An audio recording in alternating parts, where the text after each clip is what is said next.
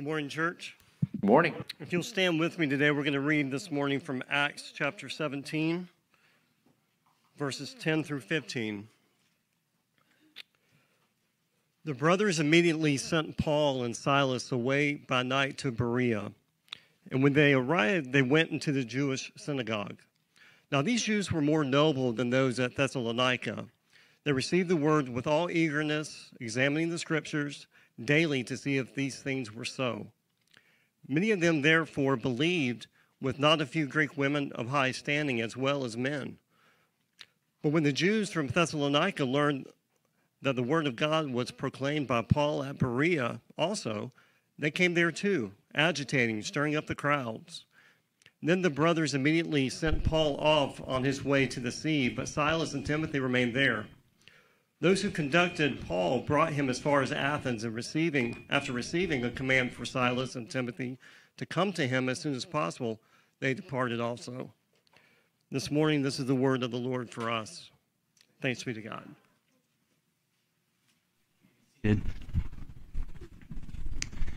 Thank you, Johnny. Good morning, everyone. Uh, as we uh, get started this morning, let's go to the Lord in prayer. Father, we thank you that you are indeed the God who is there. And not only are you there, but you're not silent, but have spoken to us. Thank you for giving us your word. Father, we pray that as we look into your word, that like the Bereans, we will see Jesus there. We pray this in the name of our matchless Savior, Jesus. Amen. Last summer, my niece came to visit us. Uh, she told me that she was going to be looking for a new church. Her old church had a new mission statement. Well, at that point, I was all ears. I said, well, What kind of a church do they want to be? Well, she explained, they decided that they wanted to be more seeker friendly that they wanted to be more relevant. They were starting each service with a secular song to set a particular mood, to, to have a specific emotional response. And the, the actual mission statement was not based on the Word of God, but it was based on a poem. And the gist of the poem was that you didn't want to be so into God that you couldn't relate to the world. Now, that's quite different than the Great Commission, which is the mission of the church. And it's quite a contrast to the great commandment to love the Lord your God with all your heart and all your, your soul, all your mind, and all your strength. No doubt they were trying to fulfill the second greatest commandment to love your neighbor as yourself, but that's an outflow of the greatest commandment. So, as we talk about this morning, uh, our new mission and vision statement, we'll, we'll continue our sermon series, and these are patterned after the Great Commission. We see that it instructs us to be a church which goes, gathers, and teaches now, we've already talked about being a going church, and we're talking now about how to be a gathering church. For the teaching portion, beginning around May 21st, we'll see how the apostles taught the church as we teach through the book of Galatians. As we work to internalize our new mission and vision statements, I can't help, though, but reflect on my question What kind of a church do we want to be? Now, an even better question is what kind of a church does God want us to be? Is God calling us to go deeper with Him? Is He wanting us to, to be growing in love and holiness, to be a church which carries out the Great Commission? If that's so, then we know, need to understand that to be a church like that, we must be fueled with sound doctrine. In order to proclaim the good news of Christ, we must understand from Scripture what God has done for us in Christ. Is God calling us to go deeper. I think so.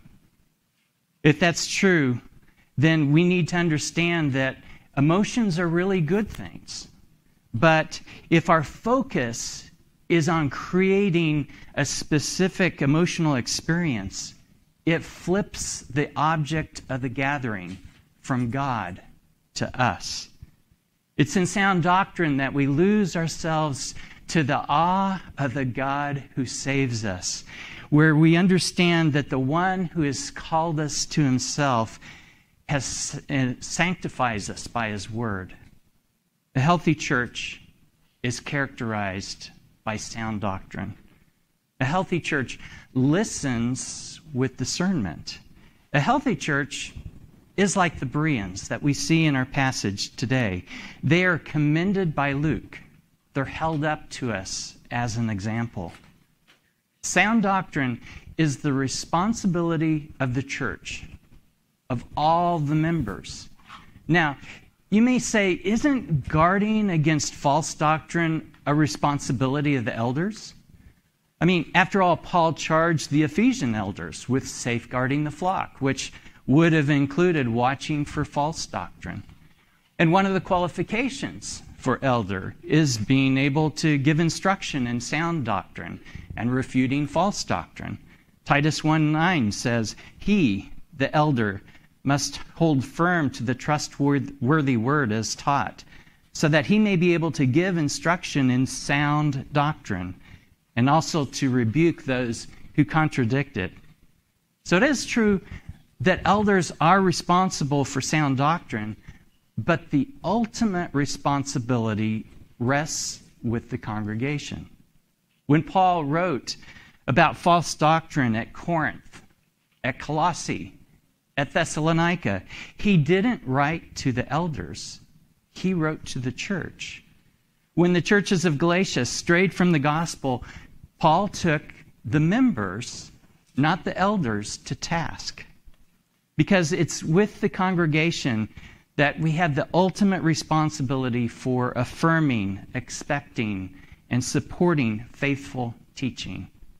According to 1 Timothy 5:17, we're to give double honor to those who do it well. Our responsibility as a congregation is to listen with discernment. Paul puts it negatively in 2 Timothy 4 3 and 4. It says that we're to not be like those with itching ears who accumulate to themselves teachers to suit their own passions. So today we're going to learn four principles from the Bereans that will help us to be a church that listens with discernment. First, we must listen with noble open mindedness. Second, we must be eager for truth. Third, we must listen uh, with diligence to confirm. And fourth, the church which listens with discernment hears with faith. Our text picks up with the story of Paul on his second missionary journey.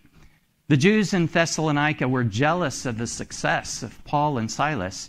People were coming to the Lord, both Jews and Gentiles. So the Jews stirred up a mob. Verse 10 The brothers immediately sent Paul and Silas away by night to Berea, and when they arrived, they went into the Jewish synagogue. So, because of the mob, the brothers and sisters in Christ send Paul and Silas to the next town, to Berea. The reception at Berea is different. Verse 11. Now, these Jews were more noble than those in Thessalonica. They received the word with all eagerness, examining the scriptures daily to see if these things were so. So, the first thing we see about the church that listens with discernment is that it listens with noble open mindedness. Now, noble can mean a couple of different things. It can mean aristocratic, belonging to a heredity class, you know, something that's inherited.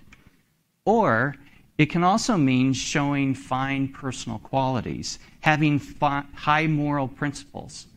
And that's what it means here in this passage. Luke commends the Bereans for being noble. And by that, he's encouraging all of us to do that as well. They're called noble for their discernment. They listened with an open mind and examined Scripture to discern whether what Paul was saying was true. During the Cold War, President Ronald Reagan and Mikhail Gorbachev signed a treaty that eliminated all medium range nuclear forces from Europe. Now, the U.S. pushed for and got in that treaty an extensive monitoring process on both sides to ensure compliance with the treaty. So, after signing the treaty, Reagan looked at Gorbachev and he quoted a Russian proverb. He said, Trust but verify.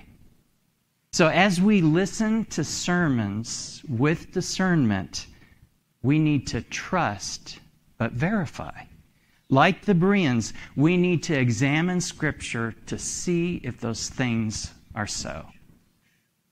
So let's get real practical, though. What do you do if you hear something from an elder that isn't scriptural? So I'm not talking about style, personality, eloquence, or the lack thereof, but something that doesn't square with Scripture. I would encourage you to do two things. First, don't stop listening. Now, that's something I don't do well because I'm usually either thinking about a rebuttal or I've just kind of switched off. But keep listening. Suspend judgment just for a little while until you hear them out. But what if you keep listening and you're pretty sure that what you're hearing isn't squaring with Scripture? That's when you do the second thing.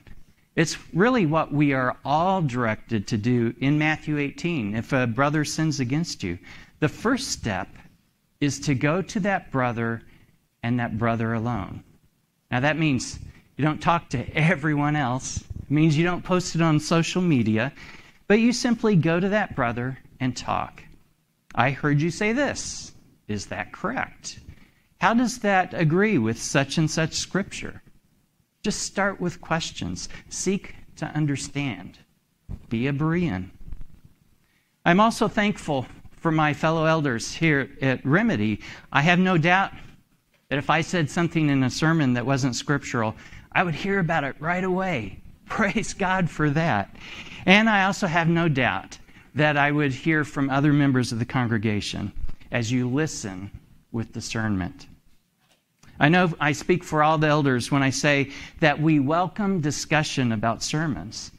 Whether it's questions or challenges, encouragement or complaints, we would love to talk more. A church that listens with discernment listens with noble open mindedness. The second thing we can learn from the Bereans is that a church that listens with open mindedness, with discernment, is eager for the truth. Verse 11 says, The Bereans received the word with all eagerness. Now, the Greek word for eagerness there is prothumia. It's sometimes translated as readiness. So it means they were paying attention, they were active listeners, they were ready, they were eager for the truth.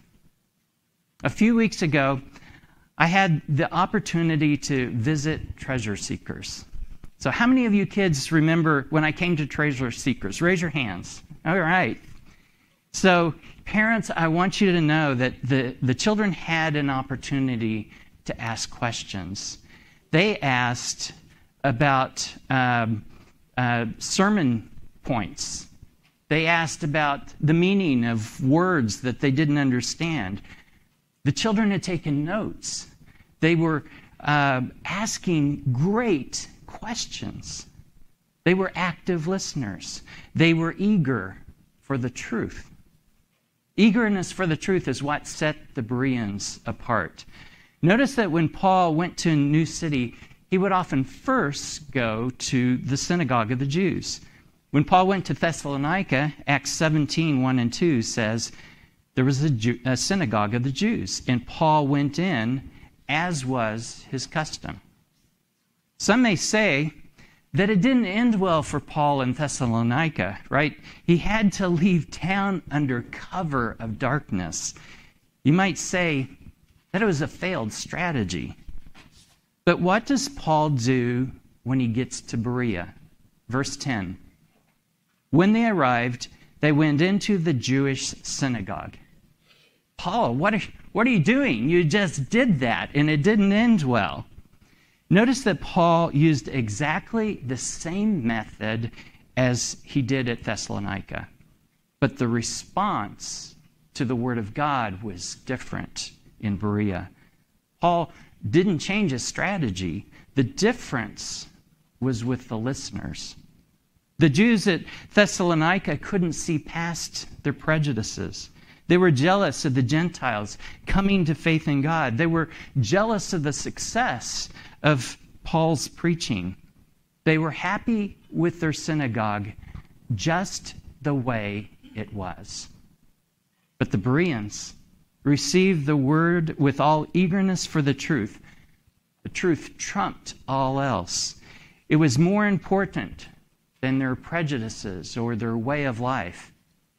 That really begs the question how do we receive the Word of God? Does the Word of God trump our preconceived notions? What happens to our eagerness if the Word of God changes the way we do church? An even more difficult question what if it exposes sin in our lives?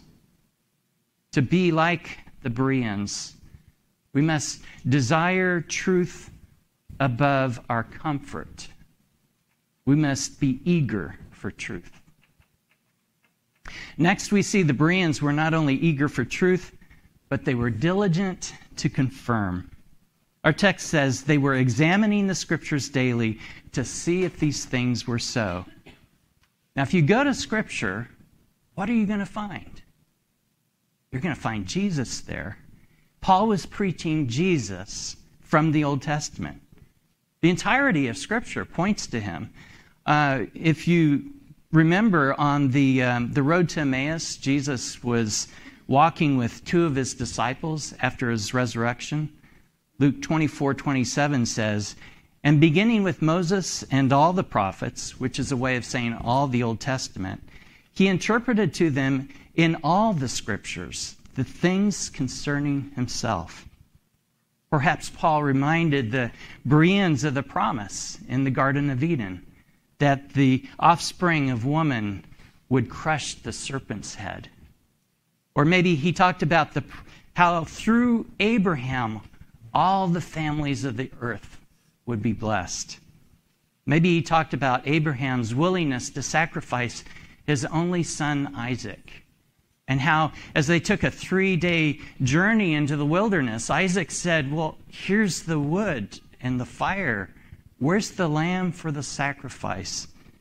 And Abraham said, God will provide for himself the lamb.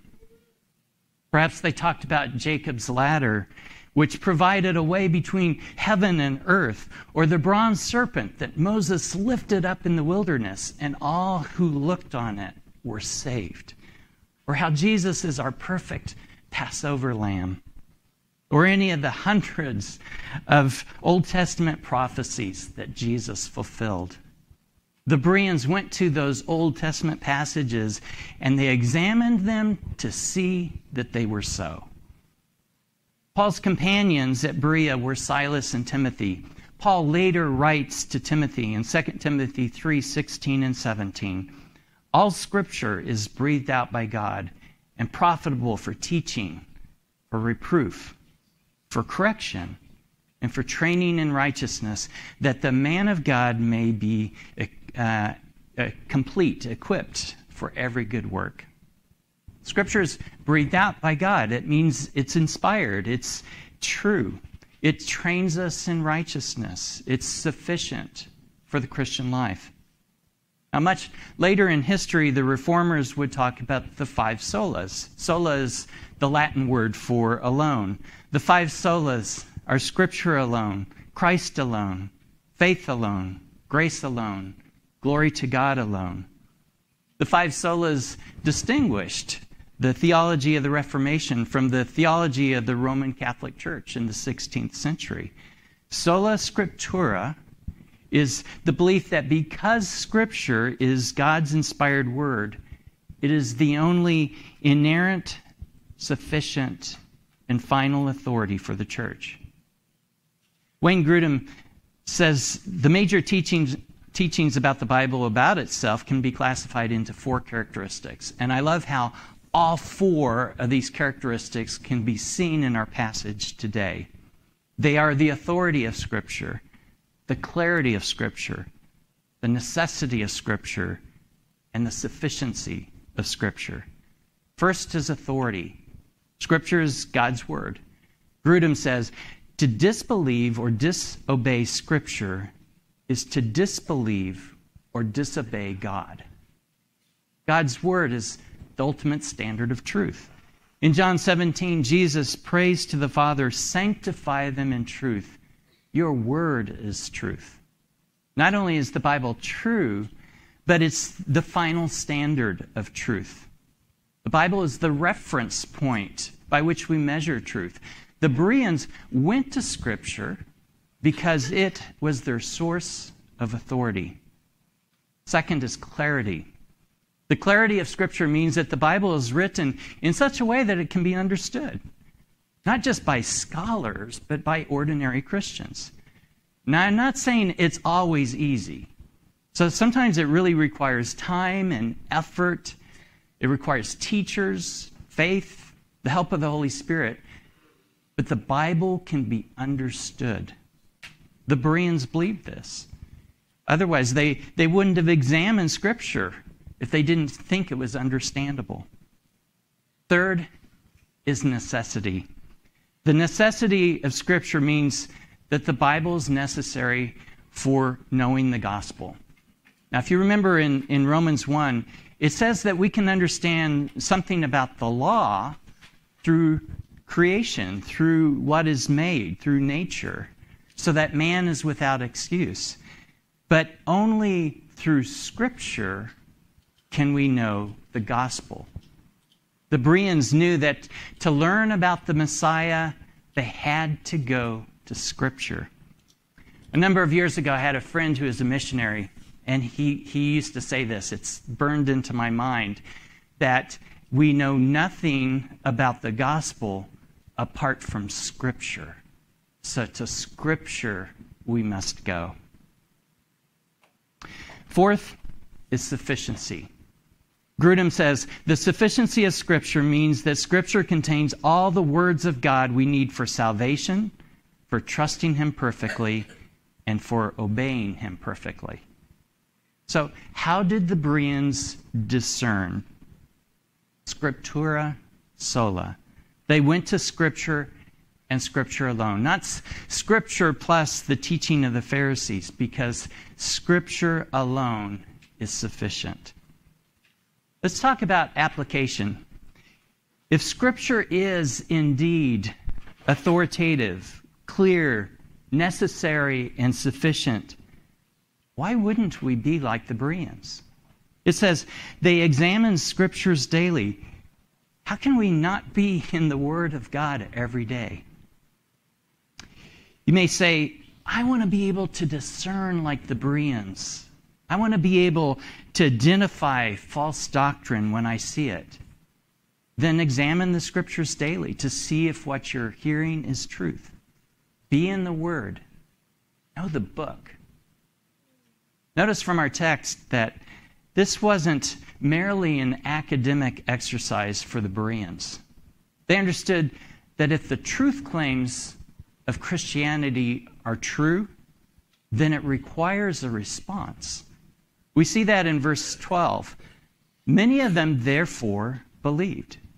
When they saw these things were so, they responded with faith. That's our final point. A church that listens with discernment hears with faith.